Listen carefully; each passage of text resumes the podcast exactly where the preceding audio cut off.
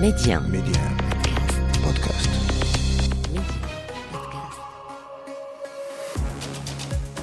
Bonjour, c'est Ali Salahdine, bienvenue dans le podcast Le meilleur de le vestiaire, et voilà ce qu'il faut retenir aujourd'hui.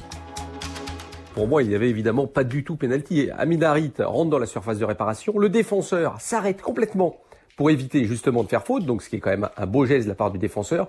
Et puis Harit bah, laisse glisser son, pied, son, genou sur le genou de son adversaire, et donc évidemment il chute, puisqu'il y a un, il y un, un contact, effectivement, mais enfin ça vient plutôt d'Harit que du défenseur, et l'arbitre siffle un penalty, ce qui déclenche l'ouverture du score, et puis dans la foulée, hein, quasiment la minute d'après, hein, le but d'Endeseri, c'est-à-dire ce 2-0 qui sera finalement le score final. Alors au-delà du score final, bah, je, je, le disais euh, hier, on imaginait bien quand même que le Maroc euh, s'imposerait contre le Liberia, mais j'imaginais pas autant de difficultés. Ça a été très très très dur. Hein. Si le match précédent, on pouvait estimer que les Marocains auraient mérité de marquer 4 ou 5 buts contre les Sud-Africains, par exemple, en première mi-temps, avec des occasions à l'appel, Là, c'est tout à fait le contraire qui s'est produit. C'est qu'ils ont été totalement bloqués par le système ultra défensif de l'équipe du, du Liberia. Une équipe du Liberia qui n'était pas dangereuse en soi, hein, parce que c'était un petit peu difficile pour eux de, porter des contre-attaques un peu euh, euh, fracassantes. Mais, mais n'empêche, ils jouaient bien défensivement, ils étaient bien en place, ils arrivaient à ressortir sans mettre de danger évidemment devant les, la cage de, de mais surtout le problème, c'est d'avoir vu cette équipe du Maroc vraiment en immense difficulté, hein, pas avec l'utilisation du ballon. Alors, on, va en discuter, il y a pas mal de, points à relever, mais c'est vrai qu'aujourd'hui, on sort de ce match-là, eh ben, une nouvelle fois, avec plein d'interrogations sur l'équipe nationale du Maroc. Ah, évidemment, il faut partir euh, du match, hein, du résultat. Euh, faut pas se cacher, c'est un résultat très négatif, c'est historique, c'est depuis 1957 que l'Italie avait une défaite euh, euh, si lourde, donc euh, c'est un résultat qui va qui va faire histoire, qui va faire histoire, mais une histoire pour moi relative parce que évidemment on pouvait s'attendre mieux par plusieurs euh, joueurs, des cadres. Il n'y avait pas seulement une équipe de, jeunes, même s'il y avait beaucoup de joueurs euh, inexpérimentés. Mais ça reste en tout cas une composition avec euh, des joueurs de, de Milan, de l'Inter, de Paris Saint-Germain, de la Roma, euh, de, de, de Napoli. Hein. Oui, il y avait les deux de Sassuolo, Fratesi et Raspadori. Il y avait les petites jeunes Nyonto qui étaient une des révélations de surprise de cette, de cette euh, fin saison de Nation League.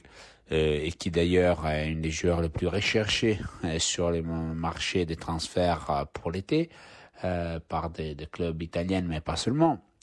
Mais en tout cas, c'était c'était une équipe euh, B peut-être, mais c'était pas une équipe euh, qui, qui méritait, qui sur les papiers devait prendre 5 buts de l'Allemagne. Même si Roberto Mancini a fait comprendre qu'il s'attendait à un résultat si négatif, peut-être déjà au premier match de cette Nation League, quand l'Italie, par contre, avait fait match nul euh, face à l'Allemagne euh, à Bologne.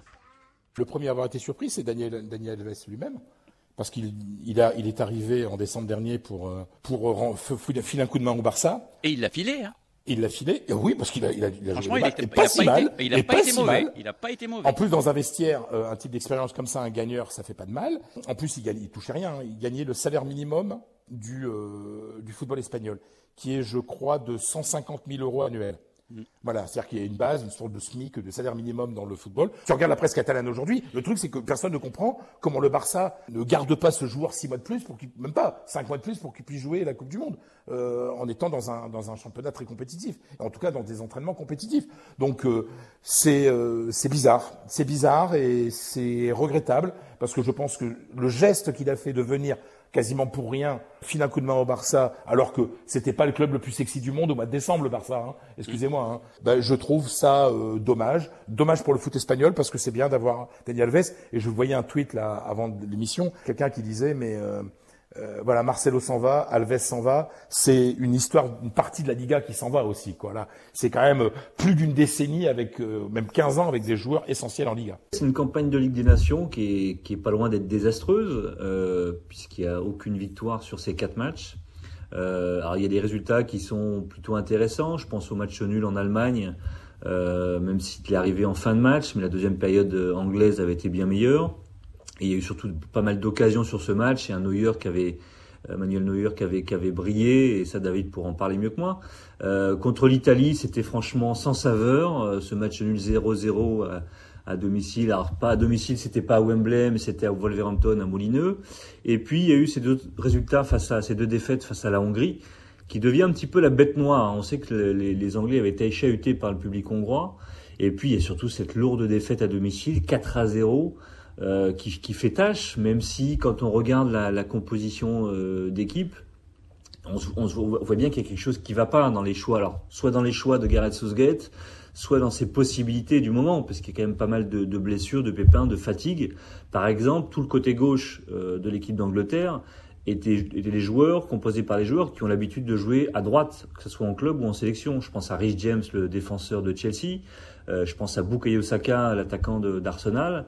Il y a aussi le jeune Gallagher de Crystal Palace qui, qui évoluait dans ce milieu de terrain. Calvin Phillips, par exemple, euh, qui a enchaîné des matchs euh, durant cette période de Ligue des Nations, alors qu'il a quasiment manqué la moitié de la saison avec Leeds à cause de blessures. On a bien vu qu'il était euh, à court de forme. Il a d'ailleurs été en difficulté sur, sur ce match.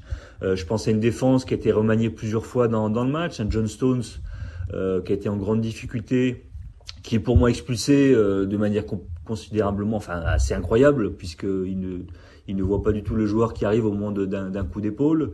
Il y a un penalty aussi qui est oublié à 2-0 pour, pour Harry. Il y a plein de petits éléments comme ça qui fait dire que, ok, c'est un match qui n'a pas tourné dans le sens des Anglais. Ça manquait de jus, ça manquait d'envie, clairement, notamment sur la, la, fin de match, où il y a eu beaucoup d'erreurs euh, défensives individuelles.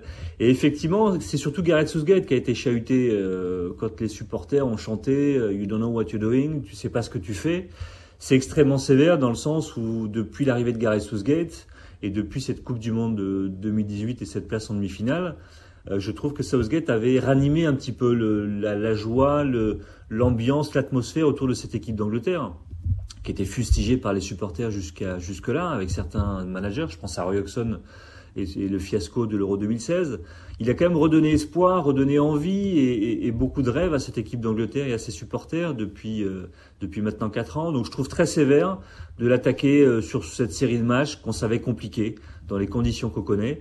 Et c'est surtout une piqûre de rappel à, à, quelques mois maintenant de la Coupe du Monde. Le plus important, ça sera évidemment les matchs de septembre de cette Ligue des Nations. Euh, à nouveau face à l'Italie et face à l'Allemagne, donc deux poids lourds du football mondial. Et c'est à ce moment-là que sera testée l'équipe d'Angleterre. Euh, mais je pense qu'il faut euh, la laisser un peu tranquille. Et d'ailleurs, on l'a vu hein, avec beaucoup de nations. Hein, l'équipe de France a plein de problèmes, a, perdu des matchs assez, de manière assez incroyable. Et c'était pas la seule grande nation lors de ce mois Pour ne rien rater du football chez nous et dans le monde, abonnez-vous à ce podcast pour être les premiers à recevoir les derniers épisodes.